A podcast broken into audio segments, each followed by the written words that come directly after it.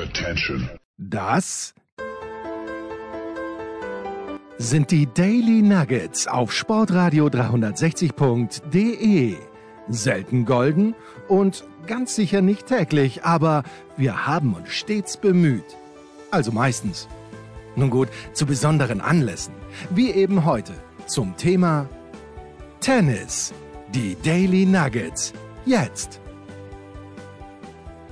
So, es ist einmal wieder Montag, heute später, äh, Ausstrahlung am Dienstag und es wird einen Wechsel an Position 1 der Weltrangliste geben, nach nur drei Wochen wieder, weil der Tennisprophet ist in Wien, Servus Andi, Andreas Dürieu, weil Daniel Medvedev gegen Gael Monfils verloren hat. Ich habe nur den letzten Satz gesehen, weil ich davor selber Tennis spielen war. Es war noch schlechter als, als Medvedev, erstaunlicherweise. Ähm, was, was war los? Was ist deine Analyse? Ja, also zunächst einmal herzlich willkommen, grüß Gott. Wir sind der Streber, weil wir machen ein PS. Wir hatten ja. schon aufgenommen, weil natürlich niemand rechnete mit dem Ausscheiden des Herrn Medvedev. Jetzt habe ich das Geheimnis verraten, aber danke, dass du dir auch noch einmal Zeit nimmst. Ich weiß nicht, ob er viel schlechter, ob es nicht äh, viel schlechter geht als du. Also es war auch vorher im zweiten Satz schon nicht das Gelbe vom Ei, was der Herr Medvedev da gezeigt hat. Aber für mich, ich meine, schön ist es natürlich für den, für den alternden Herrn, Herrn äh, Gay, ja, das ist sehr schön. Aber da eröffnet sich für mich dann immer die Frage und vielleicht auch für dich, die möchte ich dir gleich hinüberspielen, auch angesichts anderer Ergebnisse, wie zum Beispiel, dass Zverev verloren hat gegen Paul oder, oder Korda verloren hat oder es eben aus der Hand gegeben hat gegen Rafa. Äh, wer gewinnt da mehr oder wer verliert da mehr diese Partie? Was glaubst du? Boah. Also ich, ich wäre das Medvedev nicht so richtig schlau. Ich, äh, zu den anderen beiden Partien gleich, gleich im Anschluss, aber nur zu Medvedev. Ich habe den Eindruck, und das kann natürlich, ich kann komplett falsch liegen, aber ich glaube, dass diese ganze Situation ihm keinen Spaß macht mit, äh, mit der Ukraine und er als Russe. Und äh, ich finde auch das, was die Kostjuk gesagt hat, naja, da schreibt sie, da schreibt der Rublev No War auf die Kamera, aber was heißt das? Ja, will er, dass die Ukraine sich ergibt? Da gibt es kein klares Statement. Ich verstehe natürlich auch irgendwo die Seite von Medvedev, dass er da nicht klar sagt, was tun wir da eigentlich in der Ukraine, weil das kann er als Russe wahrscheinlich nicht bringen und das will er nicht bringen. Vielleicht fühlt er es auch gar nicht so, aber ich glaube, dass bei ihm das die Art und Weise, wie er dann am Ende, wie er serviert hat, einen zweiten Aufschlag auch mit 235 km/h, das ist meine küchenpsychologische Erklärung und in dem Fall hat, glaube ich, der Medvedev mehr verloren und der Monfils spielt ja eine gute Saison, das ist überhaupt keine Frage. Der hat äh, in dem Jahr bis jetzt sehr, sehr gut gespielt, hat ein Turnier gewonnen, Viertelfinale Australian Open. Ähm, Respekt für Gael, sage ich an der Stelle.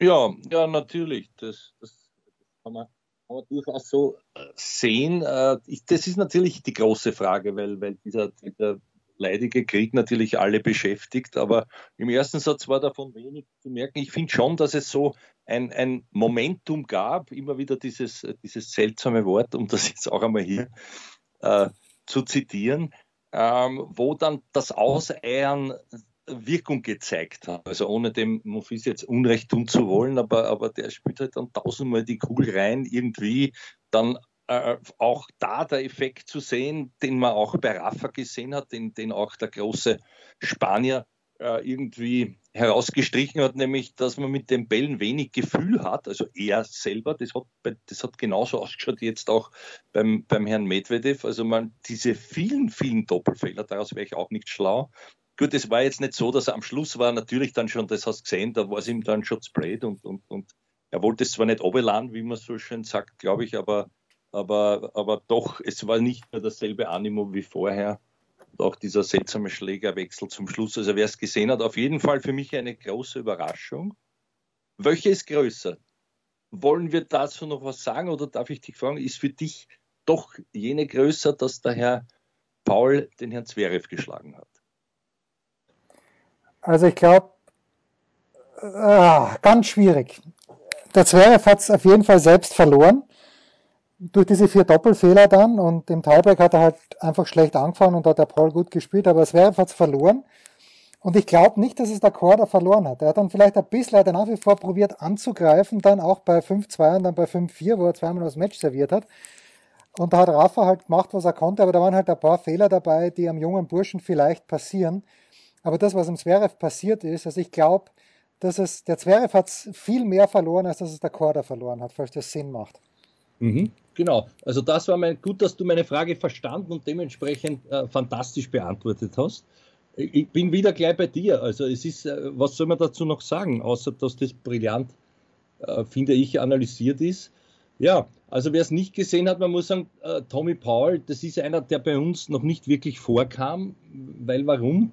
Jetzt wird er bald vorkommen müssen, aber äh, ja, das ist dann doch der Angstgegner inzwischen wahrscheinlich vom, vom Herrn Zverev, weil anders kann ich es mir auch nicht erklären, wenn ich einmal gleich bei der Partie bleiben darf. Du hast das schon angesprochen, der Knackpunkt natürlich, diese Break vor dem dritten und dann vier Doppel, drei, vier, gell? Vier Doppelfehler. Vier waren es, ja. Ja, das ist dann doch bemerkenswert. Und, und was mich beim Zverev ein bisschen stört, im Vergleich zum Nadal, also beiden ist ja das Match entglitten, beziehungsweise da, wir kommen dann darauf, warum es Rafa noch gewonnen hat oder halt Korda verloren, je nachdem, wie man es wie sehen möchte. Aber mir, mir fällt schon auf, von diesem letzten Willen her, ja, von diesem letzten alles versuchen, auch wenn ich schlecht spiele, da ist der Rafa äh, zwei oder drei Klassen nur, nur dahingehend als reiner Competitor, der nichts trifft an dem Tag, ja, besser als der Zwerge für mich. Ich weiß nicht, dem Zwerge kann man nicht vorwerfen, dass er es obeglad hätte, wie man so schön sagt, bei uns in Österreich. Aber es, ich verstehe es nicht. Ja? Ich verstehe es nicht, diese, dieses kurvenhafte Spiel. Da denkst du, okay, jetzt hat er alles, jetzt passt es wieder. Und dann, und dann kommen vier Doppelfehler und das Match ist weg. Wobei ich sagen muss, schon auch eine Lanze für den Tommy Paul. Das ist, war natürlich klassisch, der, der nichts zu verlieren hat. Äh, und in dem Tiebreak, wer es gesehen hat, ich bin ja heute schlaflos gewesen und, und habe das, haben wir gedacht, jetzt schaue ich mal nach im Livescore, wie es steht und dann habe ich auch gleich das Bild dazu bekommen. Also das war schon bemerkenswert, wie der, wie der auch mit der Rückhand drauf geht, wie er immer wieder das Spiel gemacht hat und dem Zwerg nichts eingefallen ist. Vor allem auch, finde ich, hat der sehr gut retourniert, der, der Tommy Paul. Der ansonsten kann man den wirklich schwer einschätzen und, und nicht über den grünen Klee loben, weil zumindest für meine Begriffe hat er nichts so Exorbitantes in seinem Spiel. Auch das Level war jetzt nicht gerade so. Aber gut, bevor wir wieder abgleiten, wie siehst du den Tommy Paul oder ist er da wurscht? Na, der ist mir überhaupt nicht wurscht. Ich mag den. Ich habe den gesehen gegen Dominik vor, puh, ja, vor ein paar Jahren in Paris, wo man sich gedacht hat, naja, okay, Amerikaner auf Sand gegen Dominik in Paris bei seinem wichtigsten Turnier. Was soll der reißen? Und er hat dann sehr gut gespielt. Er spielt ein bisschen unorthodox und was mir halt gegen Zverev echt getaugt hat. Äh, Stefan Hempel bei Sky hat sich gesagt, zum 5-5, wie er den, den Ausgleich macht, das war sein mit dem 40. Netzangriff. Und das musst du erst einmal trauen. Und das ist aber, glaube ich, eine Lehre für all eure, für all euch junge Tennisspieler da draußen. Ihr müsst ans Netz vorgehen. Viel mehr. Jeder muss ans Netz vorgehen, weil wenn nur die Hälfte der Netzangriffe zu Punkten führt, das war früher beim Edberg ja nicht anders. Bei aller Liebe. Ja, der hat auch nicht jeden Punkt gemacht, aber der ist halt immer vorkommen und steht der Tropfen, höhlt den Stein. Und das hat mir echt getaugt beim Paul. Die Vorhand super, dann im Tiebreak auch war er der aggressivere. Und das, den Vorwurf mache ich ja dem Korda auch nicht, aber du erinnerst dich, der Korda hat dann zwei unfassbar schwierige Bälle versucht, nämlich diese Rückhand-Überkopfbälle, hat er beide ins Ausgelegt und habe ich mir gedacht, der, der Lob vom, vom Rafa war jetzt nicht so, dass er nicht, das waren ja zwei Slice-Lobs. Das war jetzt nicht so, dass er nicht hätte zurückrennen können um zu, und versuchen, den Ball zu spielen. Das habe ich taktisch nicht verstanden. Aber der Paul ist mir überhaupt nicht wurscht. Das sagt mein Sohn auch. Super Spieler, der hat jetzt zweimal gegen Zverev gewonnen und hat, ist halt die gleiche, komplett gleiche Kategorie wie Taylor Fritz, der ist eben im Publikum gesessen, wer es gesehen hat. Äh, ja. Nur es gab ja mal bei den US Open, gab es ja mal die, vor fünf oder sechs Jahren die, die Bewandtnis oder das Vorkommnis, das Ereignis, dass er Wildcard gekriegt hat, überhaupt keine Lust gehabt hat in, und, und dann, was weiß ich, ich glaube drei Spiele gemacht hat in drei Sätzen und dann hat die USDA gesagt, pass auf Junge, äh, bei aller Liebe, aber das braucht man nicht. Jetzt braucht er das natürlich nicht mehr, keine Wildcard, aber da hat die USD dann auch gesagt, okay, braucht man nicht. Nein, um es auf den Punkt zu bringen, Tommy Paul ist mir nicht wurscht, ich schaue ihm gern zu. Super, hast du schön beschrieben. Äh, mir ist was aufgefallen, ich glaube, das ist ja sogar sein Doppelpartner, den du angesprochen ja. hast. Und zwar heißt dann das Doppel Fritz Paul. Da muss ich fragen, wo sind die Nachnamen? Das wäre so, wie wenn Jens Andi dort stünde, oder? Der war jetzt ganz lustig. Also ich weiß, aber wüssten wir darauf eine Antwort geben oder doch nicht? Ja, noch nicht. Okay. Machen, wir, machen wir weiter. Gut, okay. Na gut, dann lassen wir eine kurze Lachpause und äh, wir machen weiter mit dem anderen Spiel. Also das war für mich auch rätselhaft, überhaupt nach dem ersten Satz. Da muss ich sagen, er hat ihm eine lassen. Also, also der Rafa ja. hat hat den Gegner stark gemacht. Dazu muss man vielleicht wissen, dass die öfter miteinander trainiert haben, dass der Herr Korda gesagt hat, habe ich mir nachher extra noch angehört, seine ganze PK, dass das natürlich äh, das Vorbild ist, das haben wir mitgekriegt in Paris, schon äh, letztes Jahr, das Jahr davor, ich weiß gar nicht mehr, mehr dass die Katze nach dem Nadal benannt ist, und zwar nicht Nadal, sondern Rafa, erstaunlicherweise, um bei den Vornamen zu bleiben. Und, und das ist das große Odol sozusagen. Und jetzt, ist, jetzt spür mal und habe mal 5-2 und dann soll ja der Gedanke nicht kommen. Im Training hast du noch nie was gewonnen, das hat er auch gesagt. Und was ich sehr sympathisch fand, er war, nicht, er war sich nicht böse. Also das ist auch eine, eine optimistische Einstellung. Nach so einem Mensch, normalerweise Match, solltest du dich doch in den, in den Allerwertesten beißen, ein bisschen. Aber der war nicht angepisst und gar nichts. Der war sehr sympathisch, sehr, sehr nett. Und wie ich ihn einschätze, ich habe dann noch einmal nachgedacht, weil ich auch die Eltern sehr gut kannte. Inzwischen, glaube ich, der, der Herr Papa kennt mich sicher noch. Die Frau Mama weiß ich nicht mehr. Die, die Regina Reichert war, wer sich noch erinnert. Auch eine erweiterte Weltklasse-Spielerin gewesen aus der Tschechoslowakei damals noch. Und die haben dann natürlich geehelicht. Man weiß, die, die Töchter sind im Golf ganz weit vorne, überhaupt die Nelly. Und äh, ja, eine sehr erfolgreiche Familie, was ich sagen wollte. Der Papa war für mich immer ein bisschen so vom Temperament her ein bisschen drüber. Also wenn es dem nicht gelaufen ist, hat er die Attitüde gehabt, sich selber hinauszuschimpfen. Ein bisschen. Nicht ganz so wie der Murray, aber der war doch sehr, sehr emotional. Beim Sohn zumindest sehe ich es ihm von außen nicht an. Natürlich war er nervös, hat er auch gesagt. Aber wie der sympathisch wirkt und, und spricht, und ich glaube, die, die Milde von der Mama in sich hat, vom Charakter her, und nicht ganz dieses, dieses ich würde nicht sagen über ehrgeizig, aber der, der Peter Korda war für viele auch kein angenehmer Gegner. Weil der, wenn der einen Lauf gehabt hat, ist gegangen, wenn nicht, hat er dann doch begonnen, ich will nicht sagen Mätzchen zu machen, der hat sich furchtbar aufregen können. Auch ein bisschen in die Rumpelstilzchen-Richtung. Wie gesagt, der wirkt mir da kompakter, er wirkt mir runder und mir hat das sehr gut gefallen, wie er das auch zwar ehrfurchtsvoll, aber, aber sehr schön für sich analysiert hat. Er nimmt nur Positives mit, weil er war sehr knapp dran und so. Und ich bin auch bei dir, also vielleicht beim ersten Break, muss ich sagen, bei 5-2, also beim ersten Rebreak, äh, das war nicht so toll, aber beim zweiten hätte er um aha, auch Matchball gehabt, weil er nicht wieder auflag. Eben, ich glaube, das war dieser Lob, gell? da war 30 beide. Dann grabt der Rafa diesen, diesen Halfwolle-Lob aus, der übrigens outgegangen wäre, aber das ist Hetivari, das merkt er natürlich nicht. Und wie du richtig sagst, vielleicht auch gegen die Sonne, ich weiß nicht, das war ein bisschen ein schwieriger Backhand Smash, kann man gar nicht sagen. Hoher Wolle im, im Zurücklaufen, den er halt dann nicht gemacht hat. Aber, aber ja, ansonsten natürlich, ich finde auch, er hat es dann doch auch vergeben selber, weil die Aufschläge bis dahin besser waren, zwingender. Und vor allem war eines beim Rafa, der hat ja dann auch gesagt, das habe ich von ihm so noch nie gehört, obwohl er sonst keine Ausreden braucht, aber die Bälle hätten ihm überhaupt keinen Touch gegeben und die sind ihm abgehauen zwischendurch. Ich finde, das hat man auch gesehen, diese Verunsicherung, weil der hat meiner Ansicht nach um zwei Klassen schlechter gespielt als, als noch beim, beim, beim Australian Open, ist aber natürlich schon länger her. Ne? Und ja, also das darauf nur zu schieben, wäre auch unfair, aber die Fähigkeit, die er hat, der grabt halt dann die Bälle aus, legt es im Seidenweich hin. Und da muss man schon sagen, je mehr Zeit der hatte dann, der, der, der Herr Korder, nämlich drauf zu gehen, umso eher kamen dann auch Fehler von der Vorhand oder es war zu durchsichtig, sodass der Raffer dann diese, diese Passierbälle vorbeikaut hat, ein, zwei Mal am Schluss. Aber das war ja auch um, um Haaresbreite, also normalerweise finde ich, äh, was mir gefallen hat, war die Attitüde vom Rafa, weil viel schlechter habe ich ihn lang nicht spielen sehen. Dass er da noch diesen Kampfgeist hat bis zum Schluss und das an sich glauben, das war halt ganz, ganz groß. Das habe ich beim Zverev vermisst, um das jetzt vielleicht einmal abzuschließen. Ja, keine Einwände. Mir taugt das auch wieder. Korda ist generell. Ich habe den als Junior gesehen in Paris live. Da war ich not impressed. Da hat er auch noch, ich weiß nicht, ob er jetzt noch den Apai als Manager hat, der ja auch den Zverev so un, unsympathisch wie möglich rüberbringen kann. Und zum Glück ist diese, diese Phase vorbei. Aber der Korda hat auch genau das Spiel, das es braucht gegen Rafa, finde ich.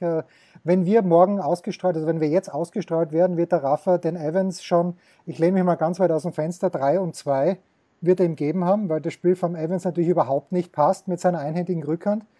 Äh, das wird überhaupt kein Problem sein, glaube ich. Noch einmal wird er nicht so viele Doppelfehler machen, der Rafa. Da hat er eine große Chance vergeben, der Korda, aber ich glaube, äh, der Opelka hat es gesagt. Opelka hat, glaube ich, in Delray Beach gesagt, ja, Jensen Brooksby ist gut, aber wer wirklich überragend werden wird, ist Sebastian Korda, der, wie wir auch wissen, mit dem Agassi manchmal trainiert und von der Graf ein bisschen Input bekommt. Das ist natürlich das, was mir mal gefällt hat, weißt du? Wenn mich der Björn Borg zur Seite genommen hätte als Jugendlicher und gesagt, pass auf, Huber, die Vorhand, die musst du anders angreifen in Schläger, dann hätte ich natürlich auch viel besser gespielt. Aber das ist mir verwehrt geblieben und deswegen sitze ich jetzt da und rede mit dir, statt dass ich irgendwo wo, wo sitze, wo es schöner ist. Dafür weiß ich ein Geheimnis, das sonst keiner weiß. Du warst ja mit Chris Evans sehr gut und der John Lloyd war eifersüchtig auf dich. Das stimmt, das stimmt allerdings. Ja. Das stimmt, das stimmt. Ja, ja gut. Äh, das soweit die Männer. Gibt es noch was zu sagen zu den Männern?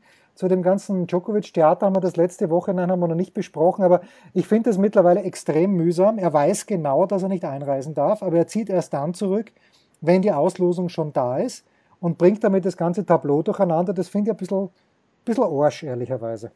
Mhm. Wie geht's dir damit? Ja, das ist mir gar nicht aufgefallen, also dass es so spät war, aber das, natürlich weiß er das vorher.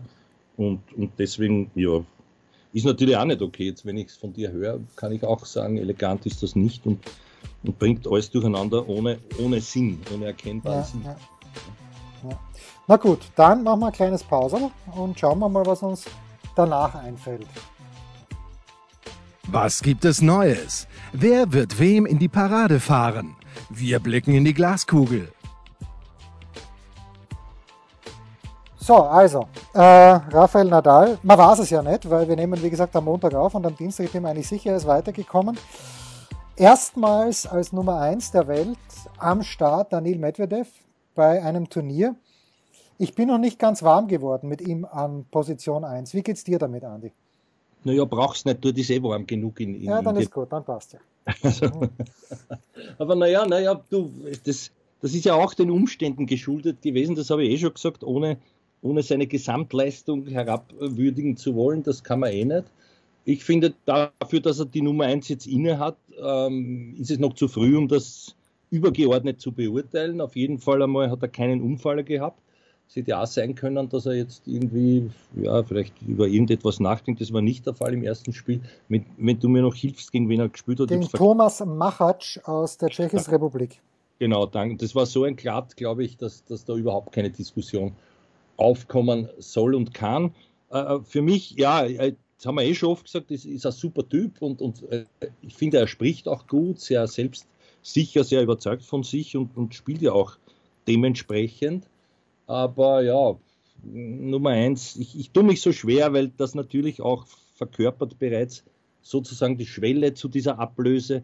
Wenn man jetzt nimmt, der ist 21 gewesen, der Herr Korda, ja, der, der Medvedev ist natürlich ist der ein bisschen älter, älter aber, aber man muss dann doch einmal nachdenken. Ich, als der Rafa das erste Mal Paris gewonnen hat, war der Herr Korda vier Jahre alt. Also das ah. ist halt, das sind dann schon jetzt Dinge, wo, wo das enden wollend ist, diese, diese Ära, auch wenn es schön ist, vor allem für mich oder so einen, ich, ich will gar nicht sagen Nostalgiker, aber das, es wird dann wirklich so sein, dass diese Typen mehrheitlich fehlen und, und, und ob man einen will oder nicht, aber ich, ich, ich, ich wüsste nicht, worin man den Nadal außer in seinen Ritualen, die halt sehr eigen sind und die schon in, die Lächerlichkeit oder spielt, aber für ihn ist das halt gut und ansonsten stört er ja keinen oder er macht, er ist, er ist wirklich auch das habe hab ich auch schön gefunden, übrigens. Wenn man sich, ich bin ja ein, ein, ein alter Nachhörer dieser Pressekonferenzen. Da war mhm. auch die ganze drauf.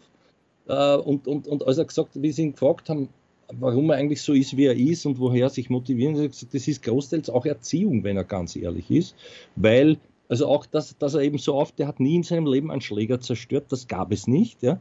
Ich weiß nicht, was die Repressalien gewesen wären, hätte er es gemacht. ja, aber, ja, weiß man nicht, ja. aber ich kann mich nicht erinnern. Der Federer früher schon. Der Federer war ein Heferl. Das werden viele nicht mehr wissen und ist dann auf, aufgrund der Tatsache, dass ihm das bewusst wurde, was ihm das kostet, also Spiele nämlich und Nerven und Emotionen und und und, auch fast zum Gegenteil zu diesem Sir erst geworden, aber das war ein langsamer Prozess. Beim Rafa hat es das nicht gegeben. Der war, der war also immer auch am Boden gehalten, vielleicht ein bisschen, ich will nicht sagen unterdrückt, aber da, das war ein, ein, ein, ein Reifeprozess, obwohl er alles mit sich hat machen lassen, im, im, im Glauben daran, dass das gut für ihn ist. Und das war auch gut. Also wer auch immer da außer den Eltern mitgesprochen hat, der Onkel natürlich sehr, finde ich, die haben einen guten Job gemacht. Und er hat gesagt, das ist auch immer, es war ganz klar in der Familie oder äh, woher, es hat so genau das nicht gesagt, aber es wird nicht aufgegeben. Das, das, das geht nicht. man, man, kämpft und kämpft und bis zum Schluss. Und das hat also wirklich, ich finde, es gibt kaum einen, der das so verkörpert wie er. Vielleicht der Djokovic manchmal, wenn er sich nicht selber ins Knie schießt mit seinen seltsamen Emotionen, für die ihn wenige wollen, auch die Fans nicht, seine äh, stärksten Fans.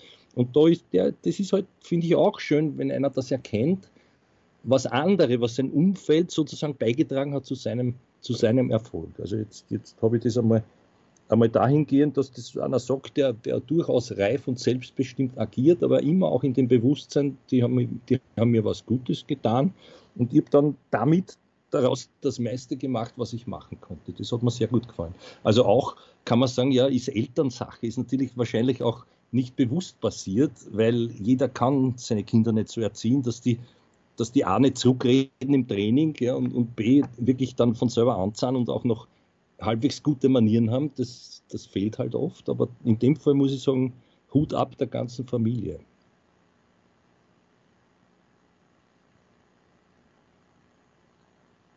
Hello? Ich höre es noch rauschen. Naja, nein, ich sage, ich, sag, ich habe mich gerade gemutet. Äh, ich, was mir gefallen hat, hat er ein Bild gepostet von seiner Familie und äh, dass, dass die gemeinsam Golf spielen waren. Das ist lässig einfach. Der scheint ein Familienmensch zu sein. Äh, oder ist er ganz sicher. Der Papa ist manchmal dabei, dann hat er die Schwester wieder aus irgendwelchen Gründen dabei oder auch nicht. Es ist, ja, lässig. Der hat natürlich auch, ja, machen wir uns nichts vor, der muss schon sehr, sehr, sehr, sehr lange nichts mehr arbeiten. Der spielt nur mehr Tennis weil er es weil er's mag und weil er was gewinnen will. Und ist mit sich, scheint mit sich sehr im Reinen zu sein. Ähm, und gut vorhin.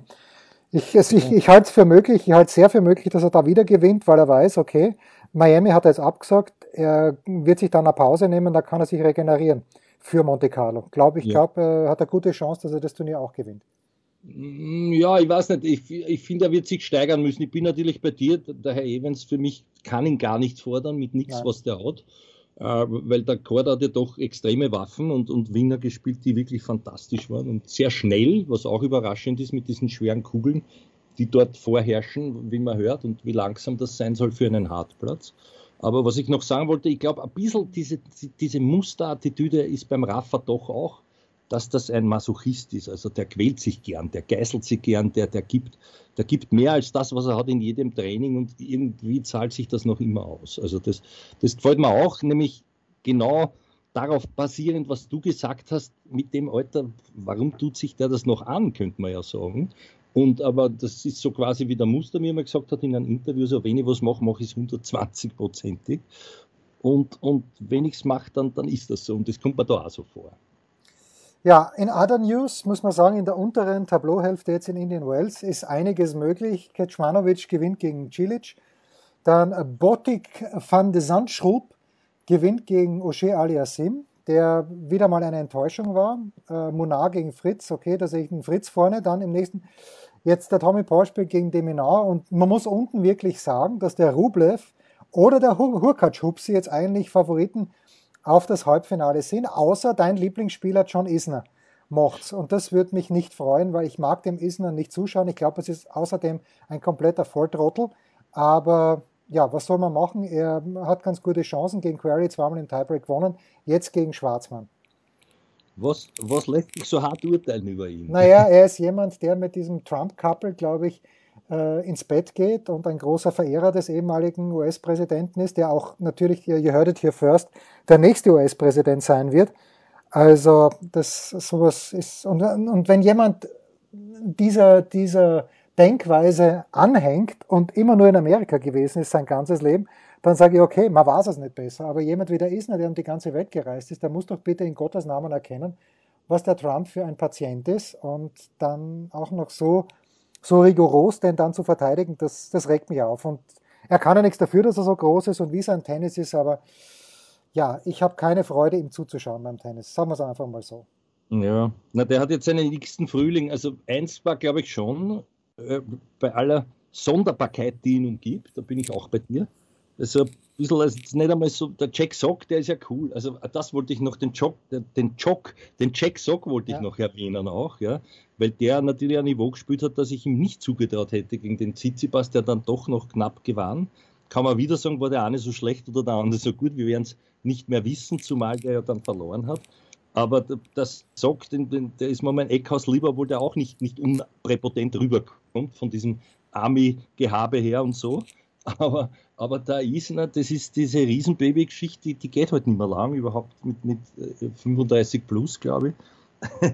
Nur, was ich sagen wollte, ich glaube schon, dass das Spiel allalong schonender ist, weil der, der, der, der rennt ja nicht einmal ein, ein Drittel von, von dem, was der Natal zurückgelegt haben muss in seinem Leben, weil da ist Bum Bum und vielleicht, wenn es hochkommt, drei, vier Mal was Netz, dann war er schon sehr gut von der Baseline her, wenn ich ihm jetzt ein bisschen Unrecht tue, überzogen, aber aber so richtig spielerisch ist ja dann nicht viel. Von der Rückhand möchte ich fast sagen, gar nichts für einen Weltklasse-Mann. Ne? Ja, aber wir dürfen nicht vergessen, es ist zwar schon ein paar Jahre her, aber die Schweizer haben ja weit vor 2014 mal den Davis Cup gewinnen wollen. Und ich glaube, es war 2011 oder 2012, da sind die Amis in die Schweiz gefahren und da haben die Schweizer einen Sandplatz ausgerollt, wo man wahrscheinlich bis zu den Knöcheln eingesunken ist. Und da hat der Isner dann aber, ich weiß nicht, ob er gegen Wawrinka oder gegen Federer gewonnen hat. Ich glaube eher gegen Wawrinka, weil gegen Federer hat er ganz schlechte Bilanz, aber ist wurscht. Also er kann schon auch, also da, tun wir ihm natürlich unrecht, er kann natürlich sehr gut Tennis spielen, sonst wäre er nicht so weit gekommen, aber es ist halt ästhetisch keine Freude und weil du Tsitsipas erwähnt hast, äh, da lehne ich mich jetzt noch weiter aus dem Fenster und sage, zum Zeitpunkt unserer Ausstrahlung wird der Tsitsipas gegen den Brooksby verloren haben, weil der Brooksby, der ist richtig gut. Wer 0 und 3 gegen Katschanov gewinnt, das, das, das sagt was und wenn der Tsitsipas schon solche Probleme gehabt hat, gegen den Sock. Ich glaube, der Brooksby wird heute in der Nacht gewonnen haben gegen den Tsitsipas. Mhm. Das ist ein, ein gewagter Tipp. Ich, ich, widerspreche nur Bitte. aus einem Gefühl heraus, weil ich glaube, diese, was der, der erste Auftritt ist oft nicht so leicht. Vielleicht war es auch, na, der zweite war es nicht. Ja, für den Tsitsipas war es der erste, ja. Und der Sock hat er bei den US ja. Open gegen Zverev auch gut gespielt, solange genau. er Kraft gehabt hat. Ja, ja, genau, genau. Also der, der, der kommt wieder und der kann unangenehm spielen, überhaupt mit der Vorhand, wenn er die trifft, ja, weil du die auch nicht lesen kannst aber selber beim Tsitsipas, da sind irgendwie irgendwelche Würmer drin. Nicht nur einer, sondern seit längerem schon für mich. Und ich glaube, er hat ja auch gesagt, das hat ihn aus irgendwelchen Gründen nicht gefreut oder so. Oder äh, war das in diese Mental Health Richtung ein bisschen, das wurde dann auch äh, nicht zu groß kolportiert, glaube ich, aber so ein bisschen in die Richtung, ich würde nicht so viel hinein, äh, hinein äh, geheimnissen, aber irgendwas, irgendwas hat es da. Also der war das haben, haben wir eh schon auch gesagt, also auch in der Stadthalle, also wo der Spieler, der jetzt gewinnen muss, da tut er sich wahnsinnig schwer und das wirkt so als irgendwas hat es da. Also der war früher für mich wesentlich freudvoller am Werk. Ja, so richtig mit einer Freude und mit einer doch über die meiste Zeit auch guten Leistung, sogar damals mit dem Finale in Paris auf Sand, wo ich den nie erwartet hätte, oder mit dem Sieg in Monte Carlo auch nie erwartet. Und, und also der kann da vor allem belegen spielen und jetzt auf einmal hat es zwar nicht verlernt, aber ich, ich weiß nicht, irgendwas ist da wurmig für mich. Für dich vielleicht auch oder nicht? Naja, gerade die Stadthalle, das war natürlich schon gegen TFO das Match, das er da verliert. Mhm. Äh, und davor aber dieses ganze Dings da mit dem Red Bull Schaukampf in, das war ein bisschen zu viel, ja, mit allem. Und wir wollen da das Tennis revolutionieren oder wir brauchen was Neues. Ein bisschen zu viel, aber was mir taugt beim Tsitsipas, äh, und das ist ja auch das Lässige jetzt im Doppel, weil du dann ansprichst, der Sock im Doppel ja nach wie vor einer der allerbesten. Ich glaube sogar, wenn man jetzt wirklich äh, eine Umfrage macht zum jetzigen Zeitpunkt, ist er wahrscheinlich sogar der beste Doppelspieler. Vor zwei Jahren war es, hat mir der Alex Payer auch gesagt, dass alle sagen, die Doppel spielen können. Der Sock ist der beste Spieler, weil er so eine schnelle Hand hat und weil er natürlich auch brillant aufschlägt. Aber im Doppel kommt es jetzt im Viertelfinale dann Tsitsipas und Lopez, die gemeinsam in Acapulco gewonnen haben, gegen Isner und Sock. Also das finde ich ja lässig, wenn gute Einzelspieler auch Doppel spielen. Und das wäre für Sie auch noch dabei mit dem Golubev und den Rest habe ich ein bisschen übersehen. Das taugt mir. Mhm. Wollte ich mhm. nur sagen. So, zu den, ja, ja also da, ich habe mich gefreut, weil ich, ich, aus irgendeinem Grund den Kyrgios zwar irgendwie doch aufmerksam verfolge, aber er mir doch weniger sympathisch ist, als er, als er mir unsympathisch ist. Also ich weiß nicht, worauf das beruht. Also ich habe mich gefreut, dass die beiden verloren, oder sagen wir, dass die Amerikaner gewonnen haben in diesem knappen Match mit dem, mit dem Kokinakis. Aber was beim Kyrgios ist, aufs Einzel umgelegt, also der spielt schon, der spielt keck und du, der spielt, der hat dort Bälle gespielt, das war wiederum nicht nur für die Galerie, aber auch erfolgreich. Und ich, das führe ich jetzt auf die Verliebtheit zurück, weil der, der ist ganz, ganz schwer verliebt. Da muss man nicht einmal ein großer Prophet sein, um das herauszusehen, was er immer postet mit seinem Schatzi und so weiter. Und da sieht man auch, was das ausmacht, wenn einer seelisch, wenn der einfach cool drauf ist und wenn es dem gut geht, wenn er sich wie der Größte fühlt, der, der sonst ja zwar gern immer wäre, der aber nicht, nicht war. Also der hat schon im Single da Sachen rausgelassen, ich glaube zweimal nur drei Games abgegeben. Das, das war sehr, sehr beachtlich. Ich weiß gar nicht, auf wen er jetzt kommt, aber der könnte dort auch noch ein mehr, mehr als ein Geheimtipp sein, wenn, wenn er nicht dann so einen Tag hat mit mehreren solchen Games, Aufschlag-Games wie der Zverev jetzt in dem Match, weil da kannst du da Doppelfehler-Orgien auch haben von ihm.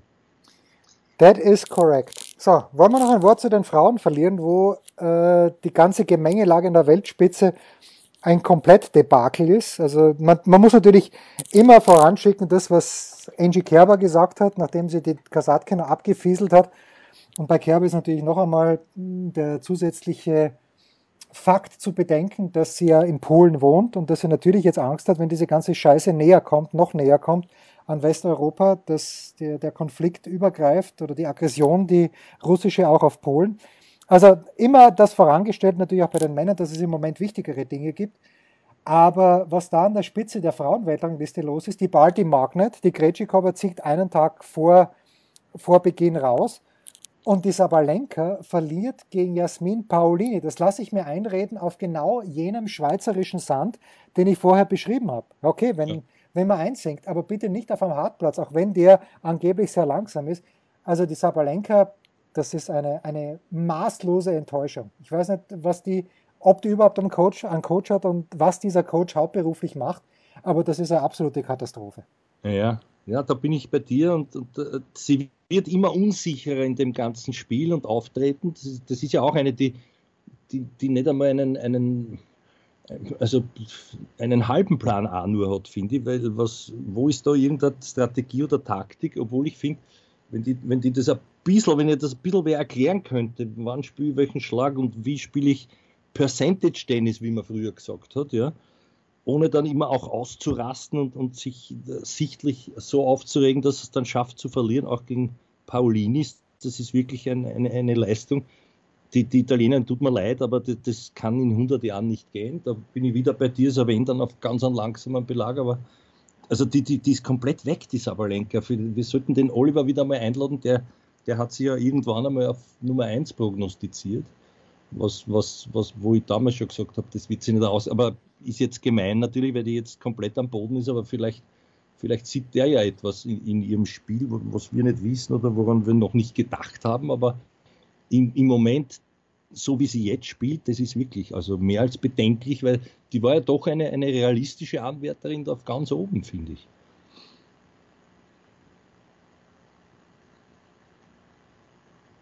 Hast du dich wieder gemutet?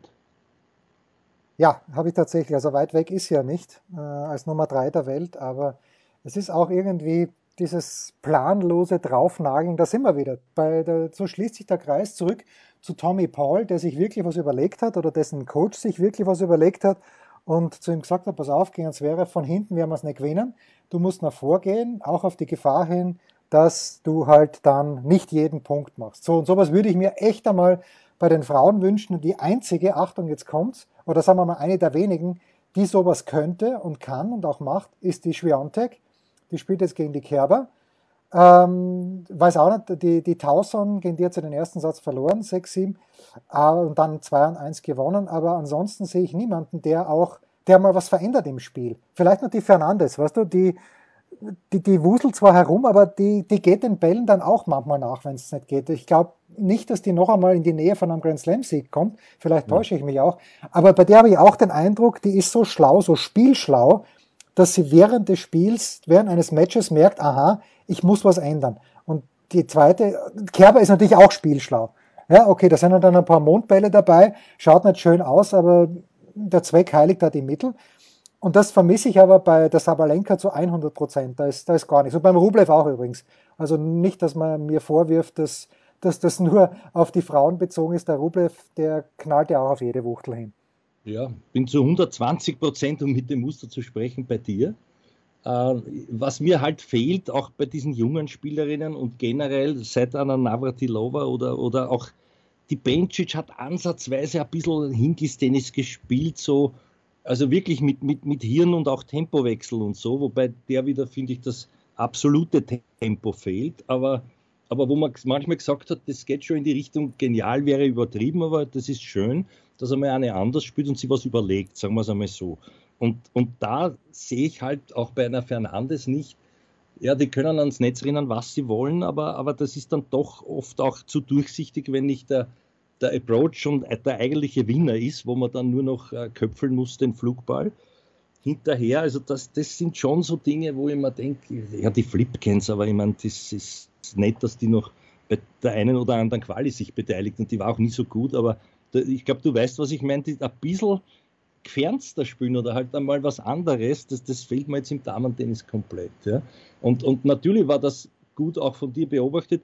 Ich finde auch kurz zu den Herren noch einmal zurück, ich verstehe ja nicht den Zverev, warum der nicht nachgeht seinen Bällen.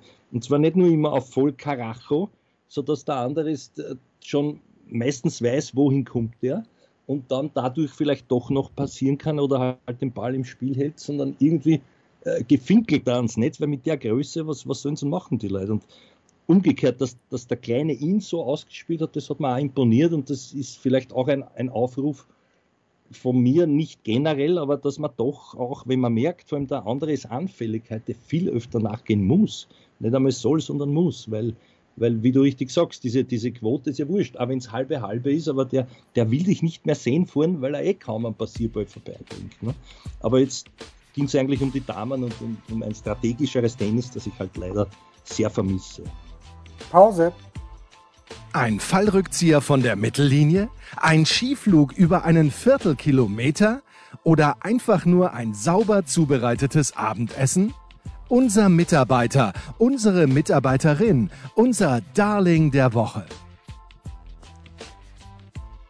Ja, in der Woche ist gar nicht so einfach, Mitarbeiter der Woche zu nominieren, ähm, weil ja, weil eben kein Turnier zu Ende gegangen ist an diesem Wochenende. Ich nehme trotzdem, oder magst du anfahren? Also mir ist wurscht. Nein, nein, fang nur an, fang nur an. Naja, ich nehme dann trotzdem die Angie Kerber, äh, weil sie erstens, also erste Runde nicht gut gespielt hat gegen Sheng aus China, mit viel Glück, aber natürlich auch wieder mit großem Kampfgeist gewonnen hat. Dann ist sie über die Kasatkina drüber gefahren. Aber ich habe mir halt immer von Kerber auch, und vor allen Dingen, als sie Nummer 1 der Welt war, habe mir gedacht, okay, Angie, ich, mag sie wirklich gern. Also ist auch so im persönlichen Umgang ganz, ganz super nett und alles, aber als Nummer eins der Welt, denke ich, kommt halt ein bisschen Verantwortung auch. Und da sollte man dann vielleicht schon zu vielen Themen, die vielleicht nichts mit Tennis zu tun haben, könnte man Stellung nehmen, muss man nicht, aber könnte man, äh, das machen die Männer aus meiner Sicht, Djokovic, Federer, Nadal haben das immer gemacht und Murray sowieso.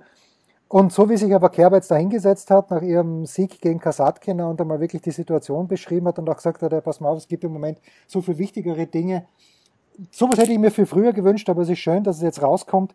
Und deshalb ist Angie Kerber meine Mitarbeiterin der Woche. Mhm, mhm. Auch deswegen, weil, weil du sie nächste Woche nicht mehr dazu machen hättest können. Ja, das kommt noch dazu, ja. Ich würde es nicht gemein sein, aber jetzt will ich dich noch um einen Tipp fragen fürs nächste Match von ihr. Nein, das gewinnt die Schwiontek, weil sie einfach äh, besser ist. Ja, fürchte ich in dem Fall auch. Also mir, mir, hat, mir hat die immer gefallen, die, die Kerber, weil sie sehr hochprofessionell ist, weil sie auch, finde ich, an, an guten Tagen inspiriert spielt und, und ja. auch strategisch wirklich klug für die Möglichkeiten, die sie hat. Und das, das war auch in Linz so, da hat sie einmal gewonnen und die, die war die ganze Woche, das war sein Fuß. Und es ist früh sie, sie abzuschreiben, das, weil das haben wir ja auch schon einmal gemacht mit Oliver gemeinsam, glaube ich. Aber ich glaube nicht, dass da Motivation oder sonst was fehlt. Man sieht halt auch, wie knapp das alles ist. Und ja, ihr Spiel ist halt, ja, das, das, ist, das ist auch wieder, die ist darauf angewiesen, dass, dass, dass dieser Lauf so lang wie möglich ist, wenn sie den einen hat. Und äh, wenn sie jetzt einmal ein, so ein Turnier gewinne, ja, entgegen unsere Prognosen, dann würde mich das sehr freuen, weil ich mag sie auch und ich finde, dass die, dass die also wirklich underrated war und ist, aufgrund dessen, was sie erreicht hat, auch sogar in Deutschland. Aber ich weiß nicht, warum oder ob das mit Sympathie oder Antipathie, kann man nicht sagen, zu tun hat, weil so viel sympathischere deutsche Damen, die was treffen, gibt es ja jetzt auch nicht oder nicht mehr, finde ich. Willst du dazu noch was sagen? Nein, nein, also die Julia ist ja nicht mehr dabei, Julia Görges. Äh, und ja, da geht es auch nicht. Ja, ich hätte mir einfach nur. Kerl hat das hat viel mehr aus ihren Möglichkeiten rausgeholt, weil sie halt auch über die Fitness dann gekommen ist und kapiert hat, dass das, dass das zwingende Voraussetzung ist. Also all the power to her. Also mhm. das, das ja, sowieso. Was ich gemeint habe, das ist, das wirst du wahrscheinlich besser beurteilen können, weil du ja dort äh, lebst, äh, warum sie zumindest für meine Begriffe und auch selber hat das noch nicht gesagt, aber ein bisschen auch dieses Djokovic-ähnliche hat, dass diese Anerkennung nicht die ist, die ihr in Wahrheit gebührt. Ja, ich glaube, äh, bei der Kerber, die Geschichte ist einfach, die Geschichte ist großartig, dass sie spät in ihrer Karriere, relativ spät in ihrer Karriere noch einmal so diese Kurve bekommen hat, weil angeblich hat sie ja 2011 aufhören wollen und dann kommt sie dort ins Halbfinale der US Open. Aber ich glaube, es ist was. Erstens mal, Deutschland ist ein Fußballland. Das kann sich keiner vorstellen, der nicht hier wohnt. Fußball, Fußball, Fußball. Und das ist in den Städten. Heute habe ich erst mit jemandem geredet, in München noch, äh, noch mal doppelt so schlimm. Ähm, so, das ist das eine. Und dann ist, ist die Kerbald nicht jetzt als 15-Jährige oder als 16-Jährige wie Steffi Graf auf die Bühne gekommen. Äh, und auch nicht so wie der Zverev der aber jetzt auch jetzt hier ist nicht so, dass, dass es, äh, wie, wie sagt man so schön, Paraden gibt durch München, wenn der in Indian Wells gewonnen hätte. Also es kommen viele Dinge zusammen, super für die Angie, aber die Geschichte, die eigentlich super ist, vielleicht haben wir sie nicht gut genug erzählt, das ist halt alles ein kleines bisschen spät gekommen und das war hart erarbeitet und wohl verdient. Aber Deutschland ist am Ende des Tages ein Fußballland. Ah, ja, genau. Deutschland ist ein Fußballland und Tennis nur außergewöhnlich. Und das hat halt damals mit Becker und mit Graf funktioniert und mit Stich dann auch noch ein bisschen, weil es neu war. Hm. Meine Theorie. So, jetzt dein Mitarbeiter der Woche, bitte. Ja, kurz und bündig, der Herr Paul, der hat dasselbe Schicksal vor sich wie die Frau Kerber, also der, der wird nächste Woche auch keiner mehr sein, dem man dann den Titel verleiht, ja. glaube ich. Und ich, ich, muss noch einmal sagen, also wirklich Hut ab, mir gefällt der auch immer besser und auch die, die, das ganze Mindset und, und diese, diese, diese Attitude, die der hat, das gefällt mir sehr, sehr gut. Eine Frage habe ich noch gehabt, äh, ganzheitlich, aber das, das ist, müssen wir anders mal besprechen. Das ist, warum sich manche bei dem Ausservieren so schwer tun. Nämlich auch große Spieler, wie der Raphael gesagt hat, er kennt das selber und da ist dann immer nur die Frage, wie geht man damit um? Also das ist, das ist dann doch, weil gerade da, wenn es glaubst, jetzt hat es, machen sie sich dann oft selber schwer. Aber gut. Darüber dann, werde ich jetzt. Kann man ja jetzt eine Woche nachdenken. Genau, wollte ich gerade sagen. Das machen wir jetzt eine Woche lang. Das waren die Daily Nuggets auf sportradio 360.de. Ihr wollt uns unterstützen? Prächtige Idee! Einfach eine Mail an steilpass at sportradio 360.de schicken und ihr bekommt alle Infos. Und versäumt nicht die Big Show. Jeden Donnerstag neu.